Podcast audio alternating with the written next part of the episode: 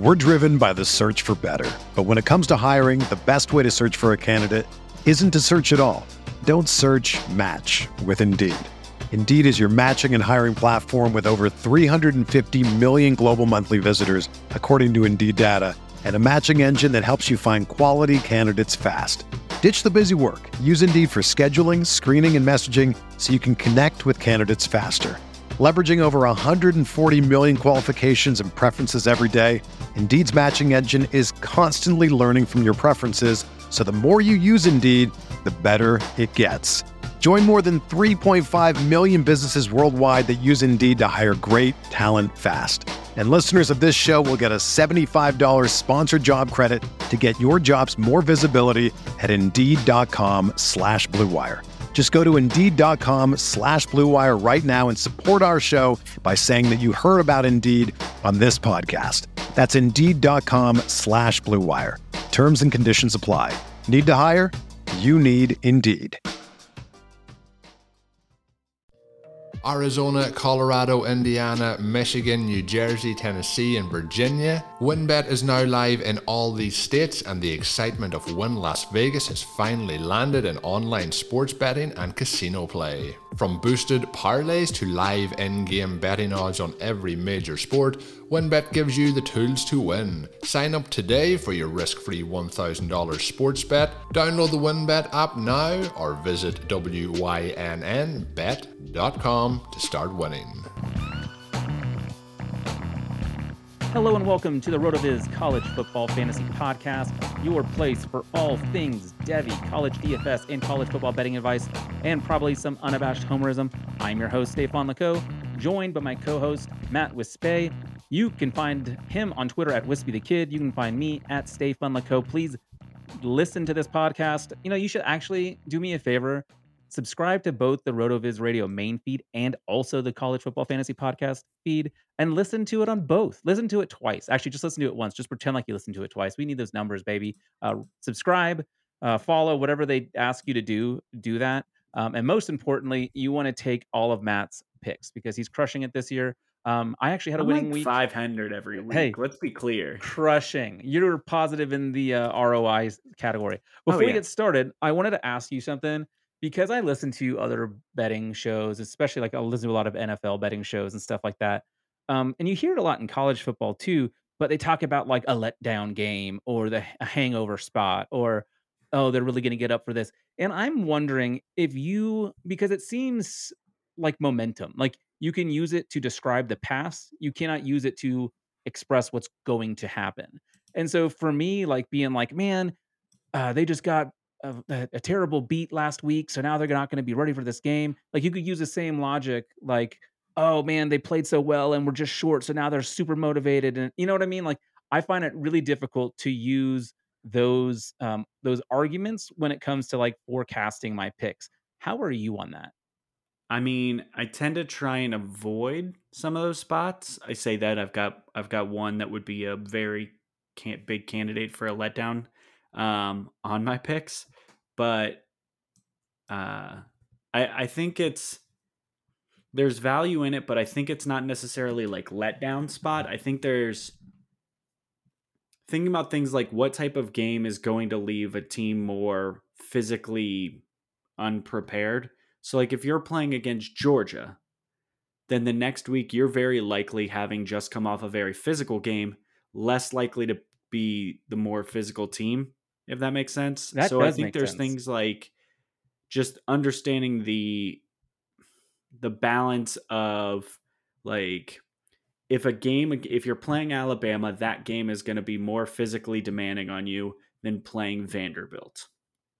So, are you likely to come out just be a little bit less likely to just be firing at 100% um, if you're going into one of these games? And maybe it's because of stuff like that. Like, it's hard to quantify. And I think it is one of those things that you're right. It's probably easier in hindsight to bring up.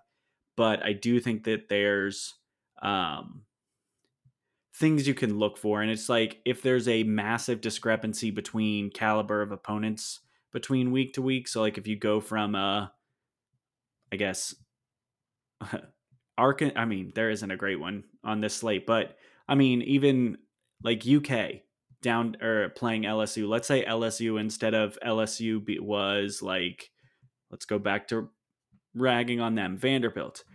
In that one, I think you could make a case that they were would be less likely to have come into this game firing at 100%. They might just be going in there to just kind of like get through the game, pick up a fairly easy win and just get out.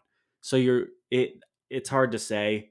Um, but I do think there's probably some value to like there's things like the sandwich spot where you're getting like back where there's like a game in between a big game between two big games.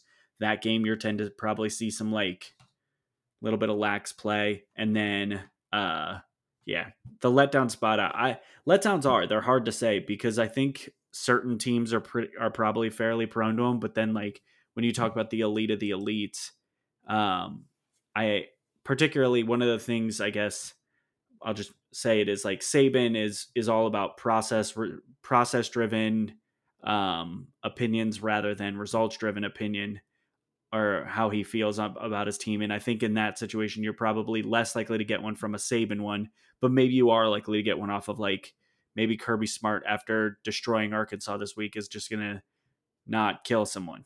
Yeah.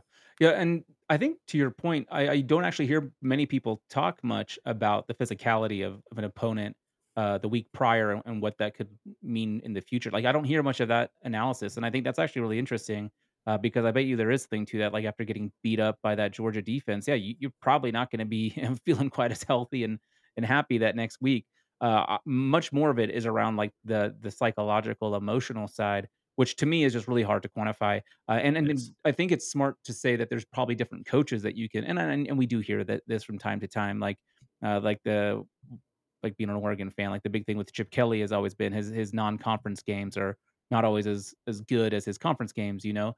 Uh, so there mm-hmm. probably is, there probably are certain coaches where you can spot some of those things. But yeah, I would just listen to it, and it was kind of driving me crazy because I just think it's it's what's the what's the way, nice way to say this? I think it's a lazy Garbage. approach. I think it's a lazy approach where you're like, oh, it's, it's a letdown spot. Yeah, it's a crutch argument. Yeah, Chris Harris always talks about that on his show, and when when he's on when he's been on this show before, he's always given me a hard time about that stuff. But yeah, um, well, cool. Let's uh, let's go through um, the rundown of last week. Then we'll hit the break, and then we'll we'll come out with our our week plays for um for the slate this Saturday, unless you have some Thursday Friday action, of course.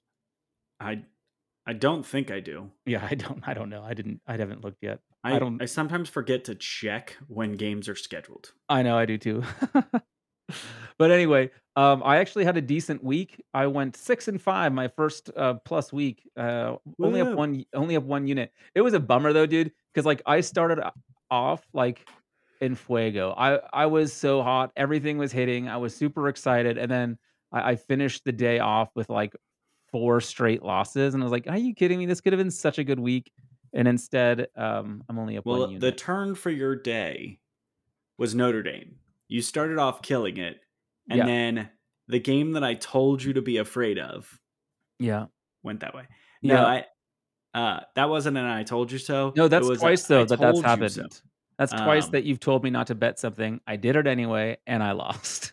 well, I mean, I think it's hard to say. Like, I think the wrong team is favored because there's usually like, I, I tend to believe there's a reason why Vegas isn't bankrupt. And when Vegas has a team favored, and sharps aren't hammering it, like when there isn't just a just a, enough money to completely flip a line, I do tend to just be like, all right, well, if I have the other team favored, am I doing something wrong? And I'll, i mean, I have one of those on mine as well, and we'll get to that here in a second. Um, I so I think that's just for me. It's it's the reason why power rating is so hard because when you are trying to power rate these teams and you see you're you're like, oh, I have like a seven point edge, and right. you just kind of you just have to take a half step back and be like, all Why? right. Why is that? Am I doing something wrong? Yeah. yeah. But I like your card overall. You you did well with the uh fade um fade uh Colorado. I'm wearing I'm wearing a Colorado hat right now. I got my CU Buffs hat on. So thank um, you very much. A fade Colorado play. You did well with the uh bet on B the BYU train that's going on right now. Um fade USF is all I mean it's a strong play. Um, and then you bet on a scum team. I hate Michigan. I Oh, hope they lose y- all their games. yeah. That's what we call them. We call them scum. yeah, you went four and four last week, but you uh, you did better on uh, better than me on the unit side of things, which is why I think there's more value in looking at units than just the record. Um, Yeah, uh, part of the reason why we're tracking units a little more closely this year and why I'm actually like keeping track of it on the season a little bit more is because I do think that if you just look to my numbers for the year 27, 23 and 1, you'd probably think I'm only up like a unit or heck, I might even be down with that record just be, if I was just doing one unit across at 110 the whole time. Um but part of the reason why I'm doing it is because like I I did feel more confident about a bet this year. Like I felt very strongly that Texas was just going to go out there and win. I I will say that was a sweat. yeah, Um, and then I felt very good about uh, Houston. That was one team where uh, I thought the wrong team was favored, and I felt very good about it. And then it wasn't as much of a sweat. But to be honest, like I felt fairly good about Western Kentucky. Originally, that was a two unit play for me, and I backed off. Um, and then I felt amazing about Penn State team total over 33 and a half.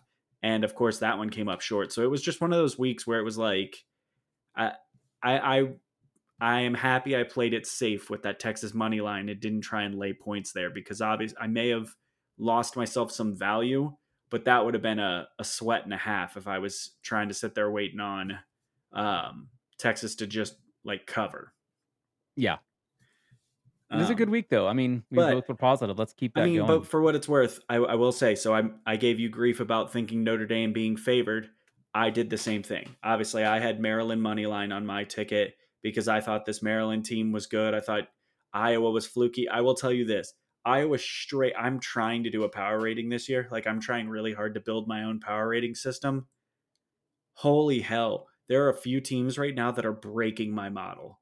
Um, let me. I'll just pull it up because it's funny. those, Um, that those turn is it the turnover differential that's hard well, for you so to? it's for Iowa, it's that none of their stats look good because of the fact that they're so much like their starting field position is number one in the country by like two full yards. Everyone else is like starts to bunch up, but they're two full yards ahead of everyone. They're starting at like an average of their 37 yard line. So basically, they're getting the ball real close to the 50 every single time because of the fact that they're having so many turnovers in the opposing side or across the 50 yard line.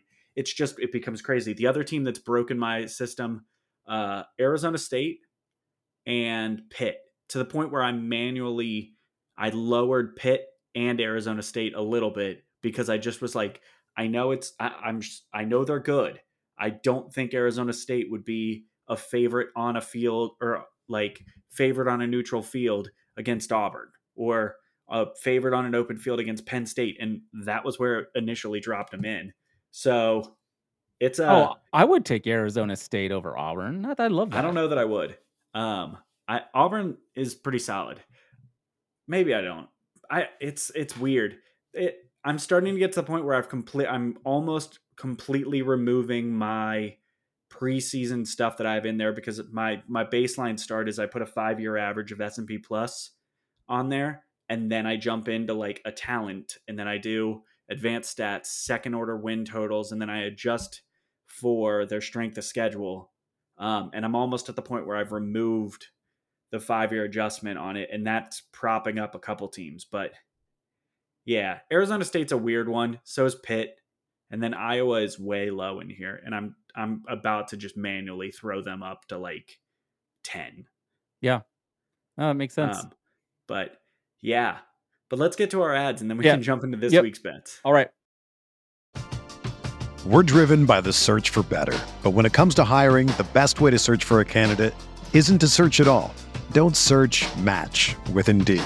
Indeed is your matching and hiring platform with over 350 million global monthly visitors, according to Indeed data, and a matching engine that helps you find quality candidates fast. Ditch the busy work. Use Indeed for scheduling, screening, and messaging so you can connect with candidates faster.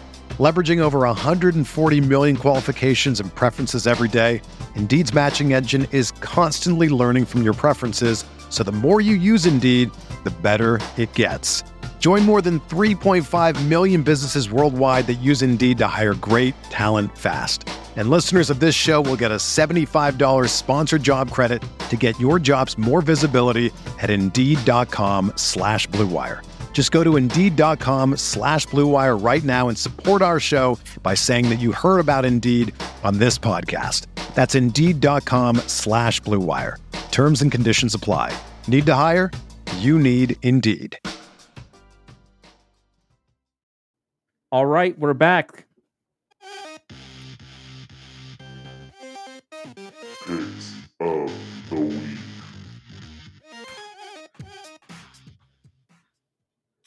All right, you want to take a to take the lead on this one? You've got Yeah. a couple more in there than I do, so let, let's. see what do, and got. I'm gonna I'm gonna start off with one that I'm less confident in, and I'm gonna work my way up to my most confident one. Will be my last play.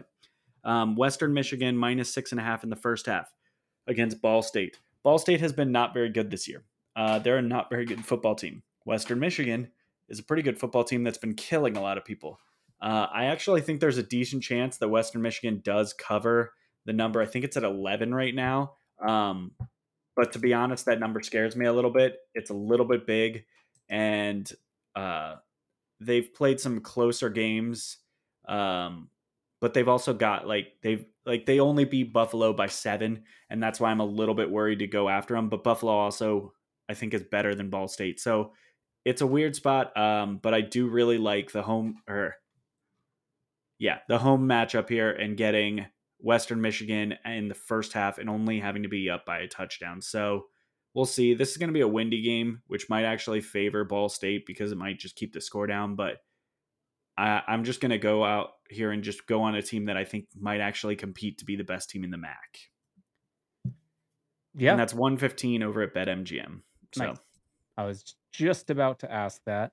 Um, I'm gonna go. I'm gonna do the same thing. I'll start with my least confident and work my way up.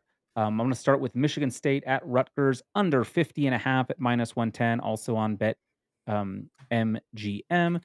I think this game is gonna look fairly similar to the the Rutgers uh, Michigan game. You know, about 20 to 13, or maybe even the Michigan State Nebraska game, 20 to 23. I think we're gonna be looking at that uh, at a point total in the mid 40s. Just classic Big Ten football. Both these teams, especially Michigan State, we know they want to run the ball.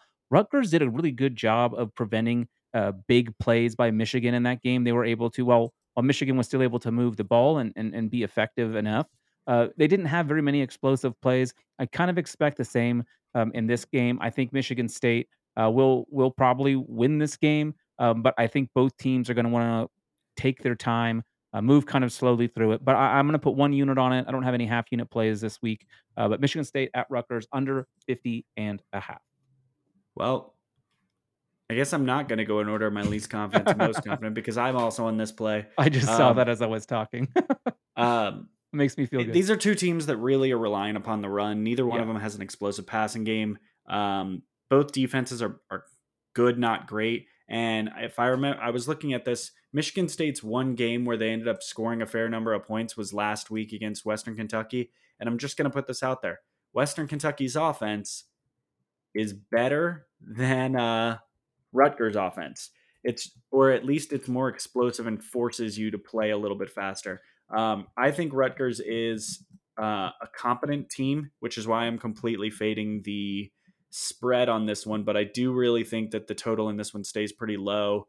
Yeah, you can get 50 and a half kind of all over the place, but yeah, I, I like it at, or I have it also listed at BetMGM. So this would be a one unit play for me. And do I? I'm trying to figure out. Well, I'm just going to go roll into my next one. yeah, yeah, uh. North Texas and Missouri under 69. Uh, North Texas isn't actually good on offense. Um, that's a huge part of this. Uh, North Texas is a, a struggling team on offense this year. Missouri, yes, their defense is um, pretty beatable. It's probably one of the worst defenses in the country. Um, but where they're re- particularly bad is against the run, and North Texas is a team that wants to air it out. So I think in this spot, you're you're probably just betting on uh, North Texas to play at such a fast pace that they end up doing it, uh, doing enough damage. But the problem is, is that they're just not that good on offense. They're averaging 2.4 points per opportunity.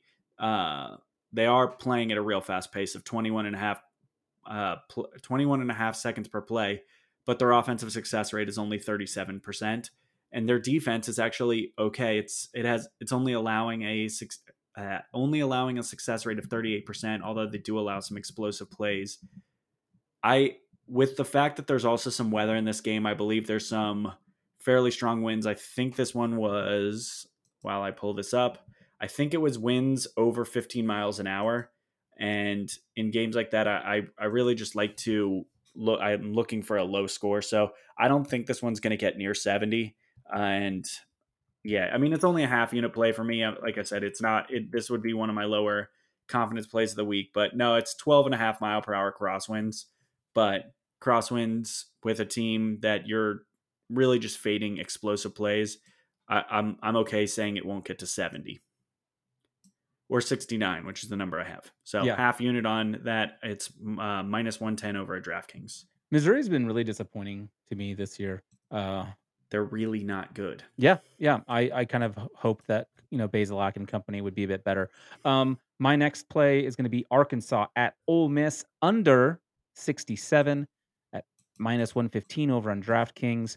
Um, you might be surprised to hear this one, but uh, I love Ole Miss overs typically, but I do think this Arkansas defense is better than what they looked like last week against Georgia. They got behind quick and they just couldn't get back in the game, which led to led to um, some some good field uh, position opportunities for Georgia, which Georgia was able to take care of uh, business pretty easily. If you recall uh, this game last year um, on October seventeenth, Georgia, not Georgia, sorry, Arkansas um, beat Mississippi um, 33-21 thanks to was it six interceptions by Matt Corral? Now I it was don't a lot. This was the reason why people thought Matt Corral wasn't good. yeah, and like while I don't expect that to happen again, I do think that this is not going to be a slugfest. I think points are going to be scored, but Arkansas knows what their identity is. They're not going to look to get into like a, a, boat race with with Lane Kiffin and company. They're going to try to slow this game down. Uh, I believe KJ Jefferson is supposed to play for Arkansas. So I, I think we'll see a lot of running the football and and just a really conservative game plan from Arkansas and relying on their defense. Ole Miss likes to run the football um, quite a bit. They're missing their one of their star wide receivers. Um, I, I think that this game is comfortably under. I, I would have played it down to 60, 63, 64 in that in that range. Um, I, I feel pretty good about it, but still, um, I like all my other plays more. But um, Arkansas at Ole Miss under 67. Yeah, I'm with you on this one. I thought this number was really high when I saw it. Um, it's gotten steamed up because I think it did start lower. Ole Miss is really not good against the run, so I do think Arkansas is going to find a fair amount of success. But I, uh, I think Arkansas is going to go into this game with the idea of they're going to drop eight on defense to try and just force Ole Miss to pass the ball, which will mean that Ole Miss is running and Arkansas is going to run the ball, which means the clock is running. So right. I, I, really like this one for you. And it's a big um, number too. Like it's it's not like we're talking about a number in the 40s. Like they can no. both score a lot of points and we can still be okay. Yes. Um all right, I got one that is a little bit weird. Um that doesn't sound like you at all. yeah. You know how I love totals in the 40s? You're gross. Um, I particularly love totals in the 40s when both teams are averaging more than 28 seconds per play and both teams run the ball more than 60% of the time. Um, and they both have defenses that are actually competent. So I'm taking Air Force and Wyoming under 47 and a half. It's 112 minus 112 over on Sugar House. Um, yeah, I don't think there's a ton that needs to be said on this. Air Force is averaging 30 and a half seconds per play. They run the ball 90% of the time. Um, and their run game, it's fine. It's actually not like it's it's good, but it's not amazing. It's 45% success rate. Um, so I, I would say this is one where I am fairly confident that they're just going to do what they do, which is run into each other a lot and not pass the ball at all. And both these teams are going to find uh, some success running the ball, um, I think Air Force is more likely to have success because Wyoming's run defense does allow a little bit more, um, a little bit more to success rate. Um, but yeah, I think this one stays pretty low scoring. I would guess this game finishes like 21 17 range. Um, so I think you have a little bit of wiggle room on this. Uh, I, I wouldn't play it much lower than 47 and a half though, just because it's already fairly low. Don't look for it to get, or don't wait around and let it get even lower. Yeah, um, that sounds good.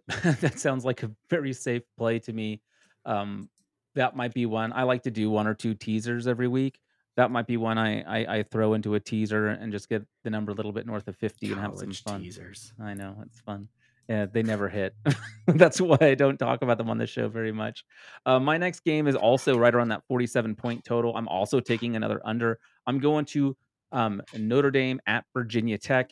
If you look at how these teams play, um, if you take away that crazy 41 point score um, against Wisconsin, like I think anyone who saw that game realizes that that is a slightly misleading, extremely misleading um, They the final ball, like, score. They were down in the fourth quarter. Yeah. Um, so 31 points in the fourth quarter. I don't think that happens again. In fact, I don't think that I don't think that um Notre Dame scores more than 20 because that's, you know, against Purdue 27, against Cincinnati 13. Against decent competition, they're not putting up a ton of points. Va Tech as well. Um, their highest point total is is 21 points if you take out their game against Middle Tennessee State. So neither of these offenses are super dynamic. We've seen the struggles um, at Notre Dame. Um, Kyren Williams, awesome. Uh, Chris Tyree is great, but the offensive line isn't doing its job, in my opinion, to create enough space, create the holes necessary. Uh, both teams will rely on the defense. I, I think this is a pretty safe bet uh, to go under that 47. So go go ahead and lock that one up for me. I, I feel real good about this. Um, one unit on it. I was Uh, surprised. I was surprised you didn't have a play on this one. This this seemed like a, a Wisp special. I'm gonna be honest with you. I got real distracted looking at that one because Notre Dame started out as six point favorites, and now you can potentially get Notre Dame as a dog. Yeah, it's Um, crazy. I got distracted when I was staring at that one, so and that's why that- I'm afraid to play play aside because No, I've seen so aside. much so much line movement. Uh, we saw what happened that uh, in week zero or week one, whenever whenever UNC went there, um, there was a madhouse. So yeah, I don't want any part of that nonsense, and I'm sick of betting. I'm sick of having to root for or against Notre Dame because I've done it a couple weeks in a row. Just don't want to watch a gross defensive battle.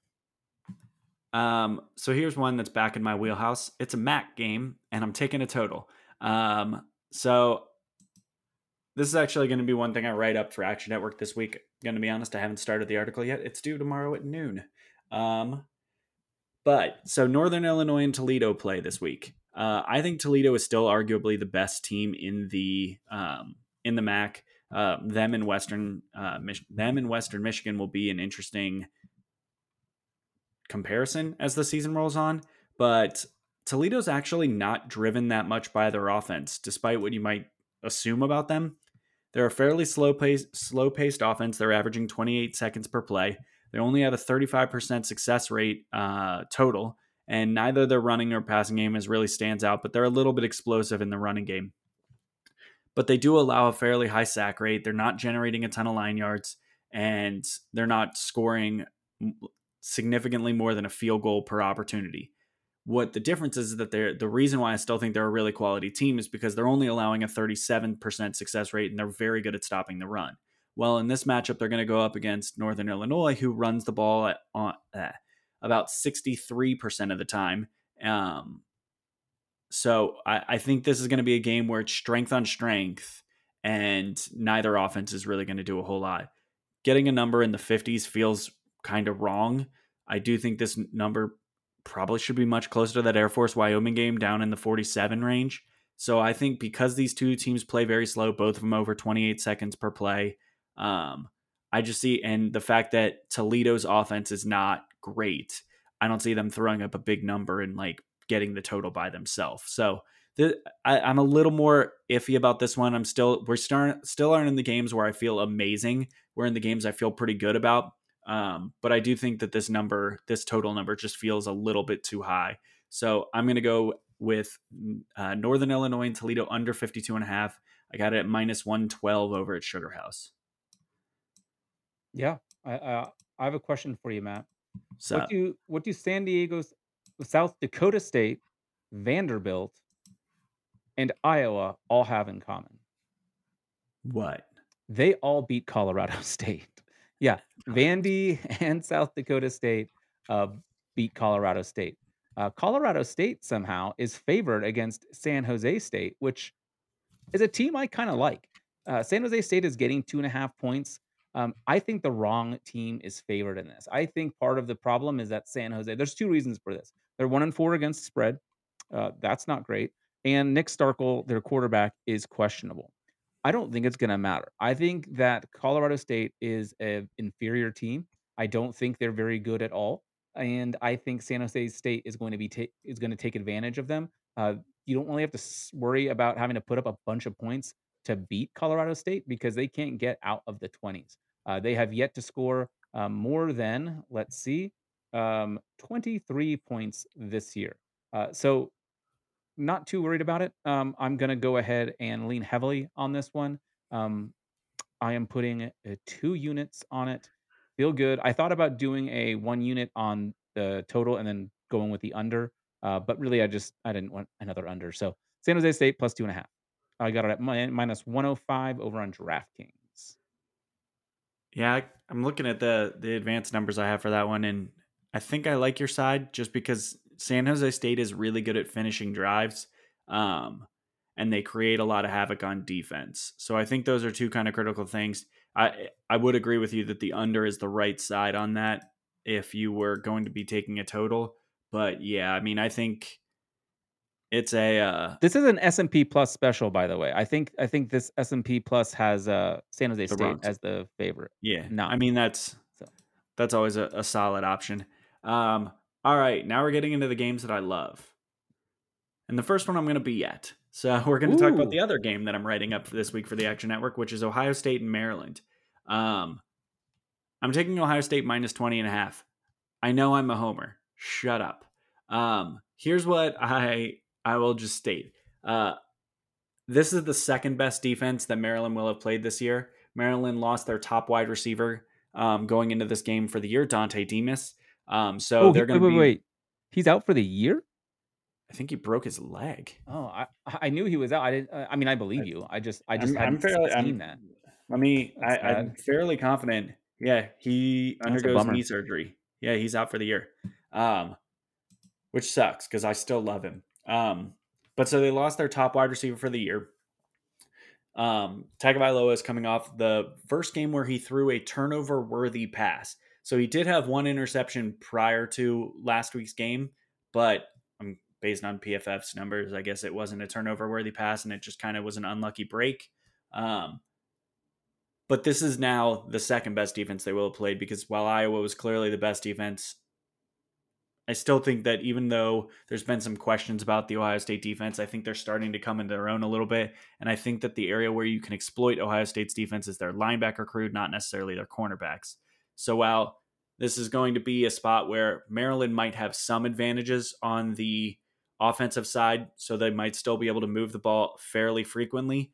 I think Ohio State's advantages over Maryland's defense are massive. I think Ohio State is starting to come into form as the top offense in the country. I think what we saw last week is that CJ Stroud was a little bit hurt, or if he wasn't a little bit hurt, he realized that, oh, I, I really can't overthrow these people, or I might actually lose my job because Kyle McCord is pretty good.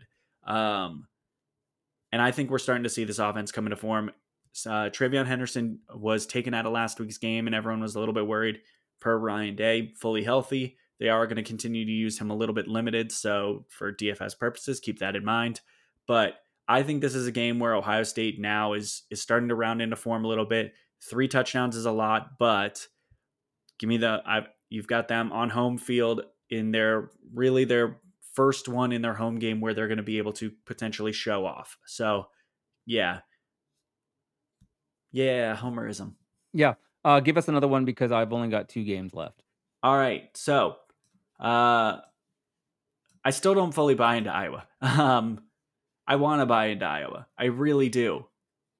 None of their numbers make sense and while uh they should be the favorite on their home field because of the home field advantage of Kinnick, um I think Penn State's the better team. I think we started to see last week, and we saw uh, against uh, Wisconsin that this team's starting to, or that they're they are a better team than they showed uh, last season, and they're starting to actually figure things out on offense. Penn State, for me, has advantages essentially across the board. And this one, I think their defense is going to be able to stop Iowa's pretty putrid offense. And I think their offense has enough success through the passing game that they will be able to keep this game at least within two and a half points. Um, I do think they outright win it, but if I can get points in this one, I'm I'm just going to feel a little more cautious um, because that environment does is actually a pretty solid place to play. It's a worthwhile home field advantage. So I'm taking Penn State plus two and a half at Iowa. Um, I'm not telling anyone to buy it up to uh, buy the extra half point just because I think buying a point in college football is unnecessary. But yeah, this one this will be an interesting game. It'll be very low scoring. The, the wins are going to be crazy. Um, so yeah, super low scoring game. Give me the road dog catching points. Yeah, this one, this this game one did give me pause. Um, but I like the Penn State side of it. But everyone I've listened to, maybe not everyone, but a few people that I've listened to, um, are all in on Iowa, and so it just was like, wait, what? Uh, so I just felt Based like maybe on- I got a wrong read on it or something. But I felt based Penn on S and P Plus and my own my own rankings, I have Penn State in this game would have been favored by three points, which is how I initially when I saw uh, when after the game last week, everyone was throwing out there, "What do you think the line will be next week?" That was about my read. Is I you thought it was Penn State be- minus three. I thought Penn State would be about minus three. So the fact that I'm sure that this Iowa Maryland game from last week, kind of that just that drubbing, probably played into some of the points as well. Anyway, um, let's go to um, my absolute. I'm going to do it in a little bit reverse order here because uh, we have plays on the same game. We'll, we can finish up with that one. This is my favorite play of the week. I'm putting two units on Wake minus five and a half at Syracuse minus 114 over on FanDuel. Um, and and you can get this at minus six and a half in other places, but uh, there's a whole point difference over on FanDuel. So I'm going to take my business there for this particular bet. Wake has been really freaking good, five and zero um, on the year. Meanwhile, Syracuse is uh, not, in my opinion, great. I know I bet against them. what I bet against them last week, and oh no, when was that? No, against Liberty two weeks ago, and they beat Liberty. But Liberty is not um, Liberty is not Wake Forest. Wake just took care of business. Uh, their last two games against Louisville and Virginia, two really really good offenses, um, and they were able to to win those games. They held Virginia to just 17 points. So really impressive. Um, I have been on the wrong side of Wake Forest all year, picking against them. I am switching it. They have won me over. I like this team. I think. Um, well, I can't remember the the name of their wide receiver that I like. So Jakari, Jakari Robinson. Jakuri, yeah. Um, love him. Uh, I think it's going to be a big game. Let's go, Wake Forest Demon Deacons, which is a weird, a weird mascot, a Demon Deacon. I wonder how they came up with that. I'm sure there's a wonderful, heartfelt story. Uh, but two units, Wake minus five and a half. All right. Mm, We'll save the game that we're just going to be talking about a ton uh, for last. Um Vegas hasn't figured out what to do with LSU yet. That team is Who quit. has? That team is over. Um, Kentucky looks like a very reasonable team. You get them. Um, Kentucky is the home team going into the Kroger Field. Everyone knows that that environment. Whew, that's in. It's not insanity, but whatever. Um, I don't think LSU is still playing for Coach Ed Orgeron at the moment. I think that team has completely given up. They are now missing um, their best cornerback is injured, and he will be out. in- I think it said he's out indefinitely, Yeah. and I'm blanking on his name. Derek- Stingley? oh, Stingley. Yep, he's out indefinitely. Um, they're awful against defending the run. Um, so this feels like a Chris Rodriguez special where he goes and just does whatever he wants. Um, yeah, I, I think UK does does what they can to just keep this game at like a, a they're never going to run away and hide with this, but I would guess they are going to sit with about a 7 point margin for most of the game and at some points in the game Wan'Dale Robinson will get loose um, and have a big play against a secondary that is depleted. So, yes, give me UK minus 3. I hate taking favorites, but give me UK minus 3. I, I'm already excited to uh, send you some texts about Wan'Dale going off because I know you're a big fan. We were talking about him. I am the uh, highest on and everyone at Rotoviz on him. We Yeah. are in the process of redoing our devy ranks. Let's put it this way: Travis and I have about a five round differential on where his value is. Right. Travis is wrong. Right. All right, let's get to the next game. We've got Alabama, Texas A&M. I've got two plays on this game. Um, the me the one, first. Yeah, I will I will go with my um my least confident one, but I'm still putting a unit on Bama minus 17 and a half. I think it's comfortable to say Texas A&M isn't very good, like with this Calzada kid. Um, I think Bama is very, very good. I do not expect this to be a particularly close game for very long. Uh, therefore, I want um, to be on the side of Alabama. So Bama minus 17 and a half. You know, I like that play. Um, But tell me one that you like even better. I have two units down on Alabama minus 10 and a half in the first half. Um, me and Jordan, uh, shout out to our former colleague, uh, Jordan Hoover. Uh, he asked me to look up for him a uh, historically what has basically Alabama done over the last few years against the spread in the first half. Um, they are since 2008 since the start of 2018 alabama first half spreads they are 29 and 11 um, against the number which and they're winning by an average of about three and a half points. It's an roi of 38% um, they're currently riding an 11 game winning streak uh, on first half bets.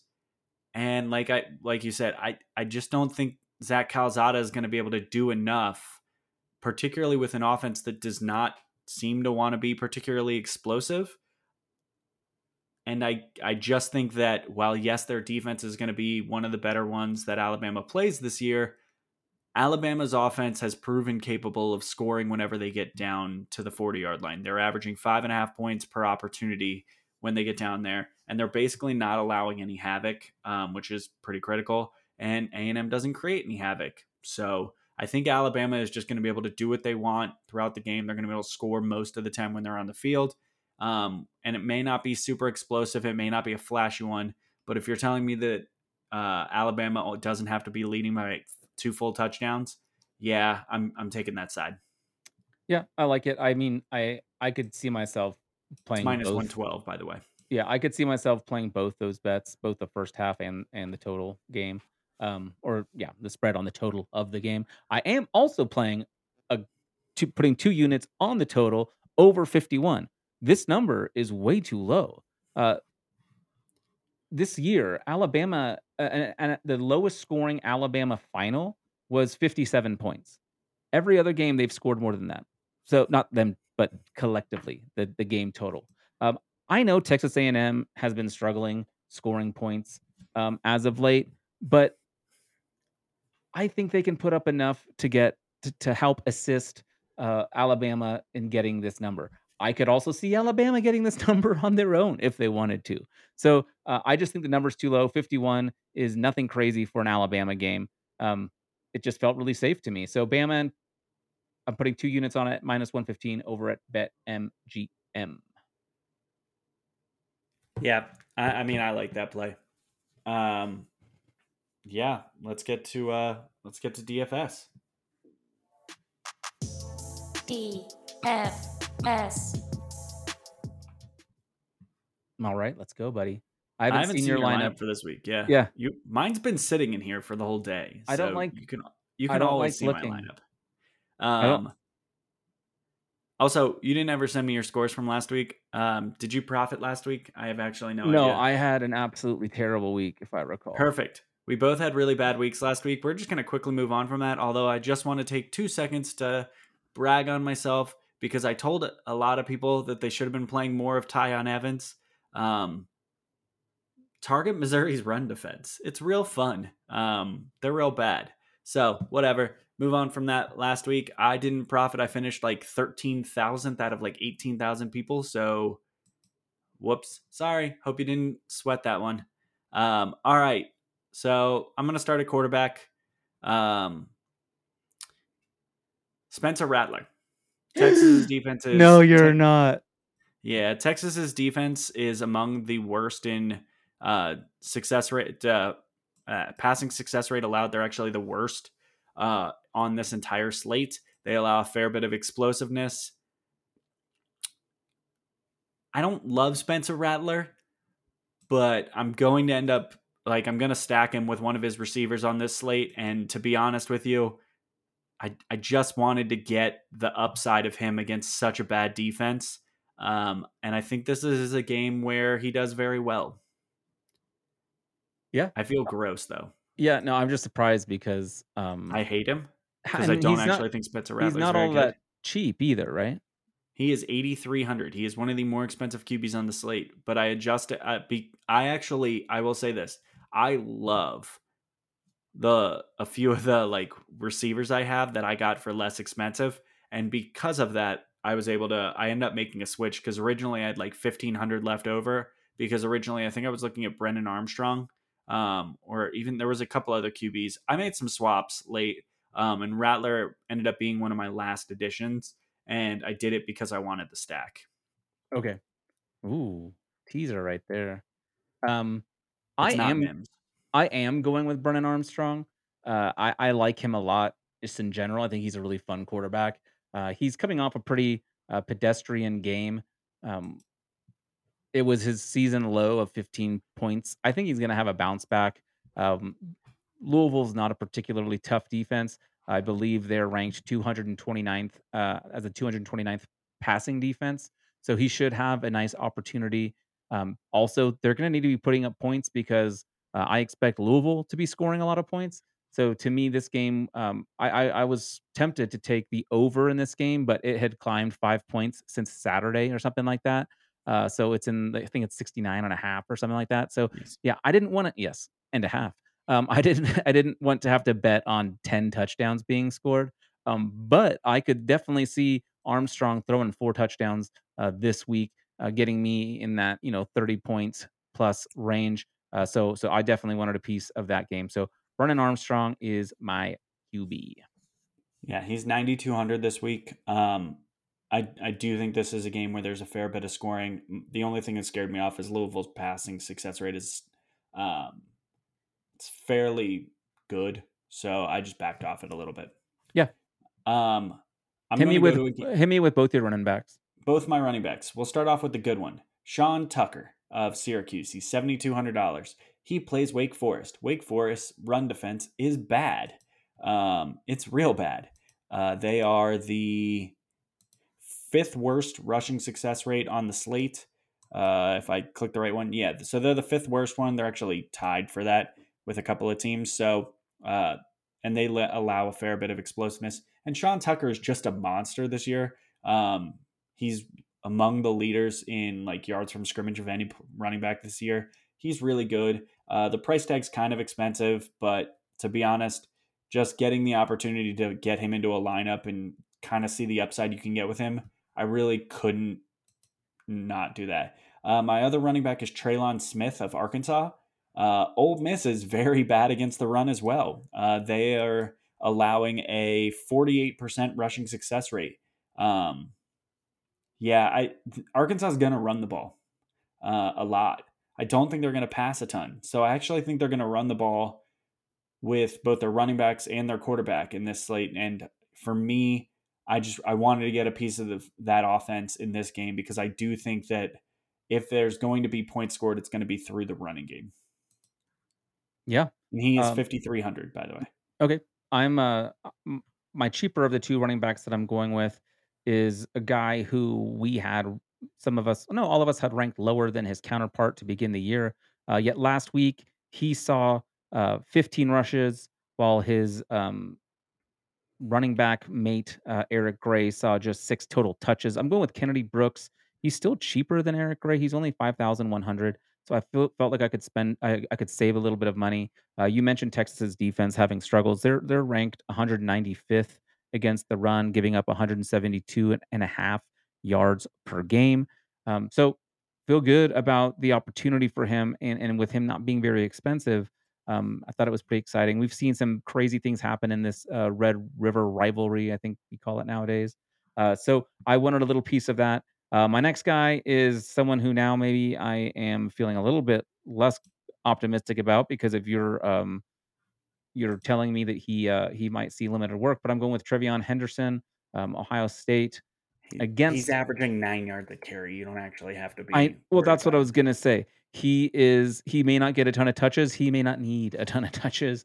Um, the um the Maryland defense isn't terrible against the run. Um, they're ranked 62nd. Um, but they're also not. Uh, they have not played Ohio State before. Also, um, what's his name? The other running back there, Miyan Williams, Miyan. Master Teague, Like Marcus Miyan's. Crowley. I'm pretty sure Miyan's out for this upcoming game. Um, if I'm Okay. Well, he was out on the slate when I looked at it. Anyway, I like TreVeyon Henderson anyway. Um, I expect to get 20 plus points from him uh, week in and week out, and uh, it should be it should be a pretty pretty fun ride watching him uh, just do some work. So those those are two running backs I'm going with. Uh, why don't you hit me with uh, wide receivers? You mentioned you were stacking with your Spencer Rattler. So who you got there? And, and then I got. I just think he's too cheap. At, I don't think Mario Williams is amazing, but I do think he's too cheap at thirty thirty eight hundred dollars. And because I did mention, like I mentioned, I wanted to get a stack with Rattler. Um, I went and looked at the Oklahoma wide receivers, and much to my surprise, the leading reception guy, uh, leading receiver, um, in terms of receptions, was not Marvin Mims. So I went and took a look and wanted to figure it out, and I'm like, huh, Mario Williams has 20 receptions this year. That seems good. Um, he's not averaging a ton. He's only averaging 8.9 yards per reception. So it's not like I'm expecting him to have a huge breakout one. But if I can get five receptions for like 50 yards and if he gets into the end zone, great. It doesn't take a lot to make 3,800 worth it. Um, and if he does get a score, it's amazing. Uh, I also want to point out he has thrown a pass this year and he has a 100% completion rate. So There you go. who knows? Maybe we'll get some. No. Um, so that was the stack I went with. Do you Yeah. want me to hit all, all of my receivers or do you just want me to? Well, I'll hit my stack next. Um, I, I wanted to stack Brennan Armstrong uh, with one of his receivers, and I, I decided to go with Billy Kemp the fourth. Um, because from that. do you have him too? I have to type in the fourth. Oh, um, he's he's awesome. Uh, he is one of their. He's more of their possession receiver. Um, his last four games, he's had nine, seven, eight, and six receptions. So he's getting a lot of work. And with this Louisville defense, which I already talked about, being ranked 229th, I think that he will have the opportunity to score. So uh, he was not my most expensive receiver. He was uh, 6,500, uh, but definitely uh, feel like this was a, a fun stack. And, and I couldn't get Wicks in there. He was a, a little bit too pricey. So You know, I like that one. Um, I'm gonna go with my next cheapest one. Um, this is a price that hasn't adjusted yet for Dontay Demus being out for the year. Rakim Jarrett, he's a former five star receiver, um, super duper talented. Uh, has had some has had some blow up games already where he's been just unbelievable. Uh, Rakim Jarrett, uh, I think he should be. He's going to be really high owned. Don't like if you're getting Rakim Jarrett, don't think he's going to create a massive edge for you. He's going to be chalk, but I think there's a reason he's chalk. He might be the type of guy that is when you look at spaces one through ten on the finish of it uh, GPP. I think Rakim Jarrett's going to be on most of them. Um, if Maryland looks reasonable in this game, uh, I do think he is going to struggle a little bit early on against Ohio State's secondary, depending on which cornerback he goes with, because both Denzel Burke and uh, Cam Brown have actually looked very solid. But if he's able to get in spots where he's up against like a safety, if they're able to utilize him where he comes across the middle and he ends up having to get covered by like a linebacker if it goes zone, I expect Rakim Jarrett to find a few big plays. And at 4,100, I mean, he really may may crush this number. He has very high upside. Um, so yeah, that was I've- an easy one for me. I've got him in my lineup too. So, and again, we didn't look at each other's lineups beforehand. So I totally, That's reasonable. yeah. I All mean, right. for all the things that you just said, yes. I mean, we last week makes you think that the Maryland offense sucks. I promise you, it's it's very solid. Uh, I just think Ohio State's going to run away with this game. Um, my next receiver is not a wide receiver. Um, there was a lot of talk about the two Georgia tight ends coming into this year, Arik, er, Arik Gilbert and uh, Henderson. they both suck compared to Brock Bowers. Yeah, Um, neither. Brock Bowers is making you completely rethink the Georgia tight end position because I actually went back and looked, and the, before the Clemson game where he had six receptions, I had to go back like five years to find a time when a Georgia tight end had a six reception game. He is very, very valuable. And the only times where he's been under five receptions, so he's had six receptions, three receptions, five receptions, and four receptions. In the two times where he's gone below five receptions, he's actually scored multiple touchdowns.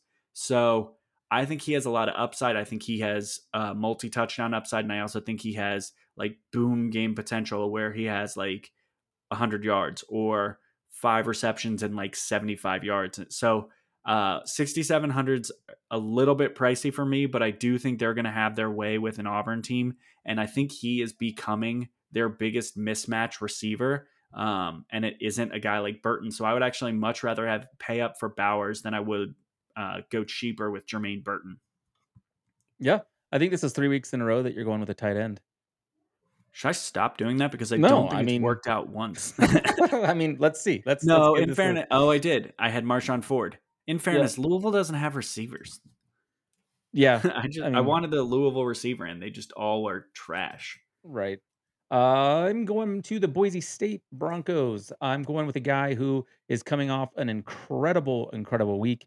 Last week, he had 10 receptions for 132 and two touchdowns. I'm talking about Stefan Cobbs. Uh, the reason we haven't heard much of him is because he got injured in week two against UTEP, and we had not seen him again until this last week. And I think the the combination of Khalil Shakir and Stefan Cobbs is going to be a problem for BYU. I think this is going to be a pretty high scoring game. Um, I really wanted a piece of it, and I could not find a way to get Shakir in my lineup and not just feel gross about some of my other selections. So uh, Cobbs was only six thousand two hundred. Wanted to get a piece of that action. Um, again, if he does half of what he did last week, I'll be pretty happy. I like it. I'm gonna let you do your flex first. All right, so I'm going. t- I'm going to that Oklahoma game. Um, you said that you weren't doing Marvin Mims. I am just because he's so freaking cheap, only four thousand four hundred, and this guy can take the the lid off a defense. Um, last week he had a, a forty yard reception. Um, he ended up the the, the week with just seventy one. Uh, but I do think a breakout game is is coming. Texas, we talked about their defense enough now. I am a little nervous that I've got two players in this game, but I think both can score. I do expect uh, Oklahoma to, um, you know, to not to not. I mean, if that game's if that game goes over its total, you are likely getting a lot of points out of your two guys. Yeah. So so I, I went with Marvin Mims again. I I can't I can't quit him. I just can't. What? No, it's fine. It's that's reasonable. I'm not going to give you grief for that pick. I mean, I am, but it's Marvin Mims. He Yeah. is the leading. While I said I have the leading reception receiver, uh, he is still the leading yardage guy. Um, I'm gonna go for my friend Topher. You may have heard of him, Topher Olave, Uh, Chris, Chris Olave. Um, I don't know that I have to say a lot. Every single week, he could get he can turn a twenty yard pass into a seventy yard touchdown. Um, he's ridiculous, and he last week had he kind of reminded everyone last week that he uh, he's still alive. There's been a lot of talk over the last month. Oh man, I bet you Chris Olave is really disappointed he came back because you know Garrett Wilson's the alpha there. Well, that is his third 100 yard game of the year. Uh, it just so happens that he had like one game where he got no receptions and everyone really honed in on that one. Um, yeah, Chris Olave has huge upside and he has multi touchdown upside. And even though he is 7,600, um, I needed to get a piece of the Ohio State game because of the fact that it has a uh, the total's pushed up to 70, I think. You I, there's a chance for a ton of scoring in this one, and honestly, uh, I think that the passing success in this game is going to go to Chris Olave. All right, I like it. Um, I wasn't sure how to play that receiver room this week, so that I think that's really good advice. Yeah, um, I'm going with Mr. Hank Bachmeier as my super flex quarterback, Boise State. Again, I already told you I'm going with Cobbs, uh, so I've, I've got a, I've got a double stack uh, with my two quarterbacks. Uh, Bachmeier just coming off a four touchdown game uh, where he just almost put up 400 yards against a, a pretty decent Nevada team. Um, I think that they're going to have to run the ball against. I mean, I, I, I do not think they'll be able to run the ball against BYU. Um, BYU is a much stronger rush defense than they are um, a pass defense. So I think they'll be relying on Hank to to get some work through the air. Uh, so that's why I targeted this game from that perspective. So that's my super flex, and he I is at super- seven thousand, so he's not all that expensive for a quarterback. Ha! I went even cheaper at quarterback. I went with KJ Jefferson. Um, remember how I said that I think that the way to beat Ole Miss is by running the ball? Yeah, Um, he's a good running quarterback. He has 235 rushing yards. He's averaging almost six yards per clip. Uh, and he's got two rushing touchdowns on the year. I think this game looks a lot more like the Texas game where or, or where Arkansas pretty much manhandles uh, their opponent rather than the Georgia game where they were manhandled. Um, I don't. I mean, at 6,900, I, I don't think Jefferson is going to be this one that's going to go put up a 40 point game for you. So, don't, I mean, I'm limiting expectations here. He was a guy that allowed me the flexibility to do a guy like Bowers, uh, Tucker, and Olave in my lineup. So, with he was kind of my first lock play just based on the fact that I think that the way to beat this team is to run, and I think he's going to choose to run a lot. So, give me KJ Jefferson at 6,900. Yeah. My only concern was the injury, but I definitely had looked at him. I mean, he played well. last week against Georgia. Yeah. So Yeah. if you're willing to go out there against a team that is full of like Right. 17 NFL players, you're probably willing to go out there against Ole Miss that has like one defender that's worthy of the NFL. Right. Well, that's awesome. That's it. Let's uh let's go through our let's do the quick recap here, and then uh, we'll get out of here. I'll go through my my uh, bets. Uh, first, I've got Wake minus five and a half at Syracuse. I've got San Jose State plus two and a half. I've got Alabama minus 17 and a half and over 51 against Texas A&M. I've got the under in Arkansas at Ole Miss, the under at Notre Dame, Virginia, and the under in Michigan State at Rutgers. I've got Penn State plus two and a half at Iowa for one unit. Western Michigan uh, minus six and a half in the first half against Ball State for half a unit. Northern Illinois and Toledo under 52 and a half for a unit. Uh, OSU minus 20 and a half against Maryland uh, for one unit. UK minus three against LSU for two units. Air Force and Wyoming under 47 and a half for a single unit. Uh, Alabama minus 10 and a half in the first half against Texas A&M for two units uh, North Texas and Missouri under 69 uh, for half a unit, and one unit on Rutgers and Michigan State under 50 and a half. For my DFS lineup, I have Spencer Rattler, uh, Trelon Smith, Sean Tucker, Mario Williams, Brock Bowers, Rakim Jarrett, Chris Olave, and KJ Jefferson.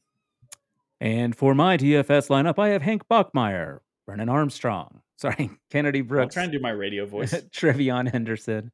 And then at wide receiver, I'm going Billy Kemp, Rakim Jarrett, Stefan Cobbs, and Marvin Mims. And if you're going to tell me that he doesn't say his name Stefan, then he's an idiot.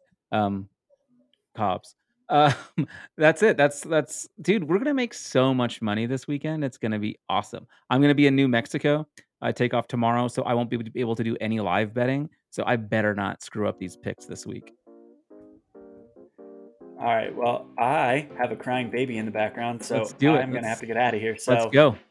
Any uh, any bye- final words? Let's go back to the original. Bye, Chris Olave. Everyone have a nice day. We'll be with you next week.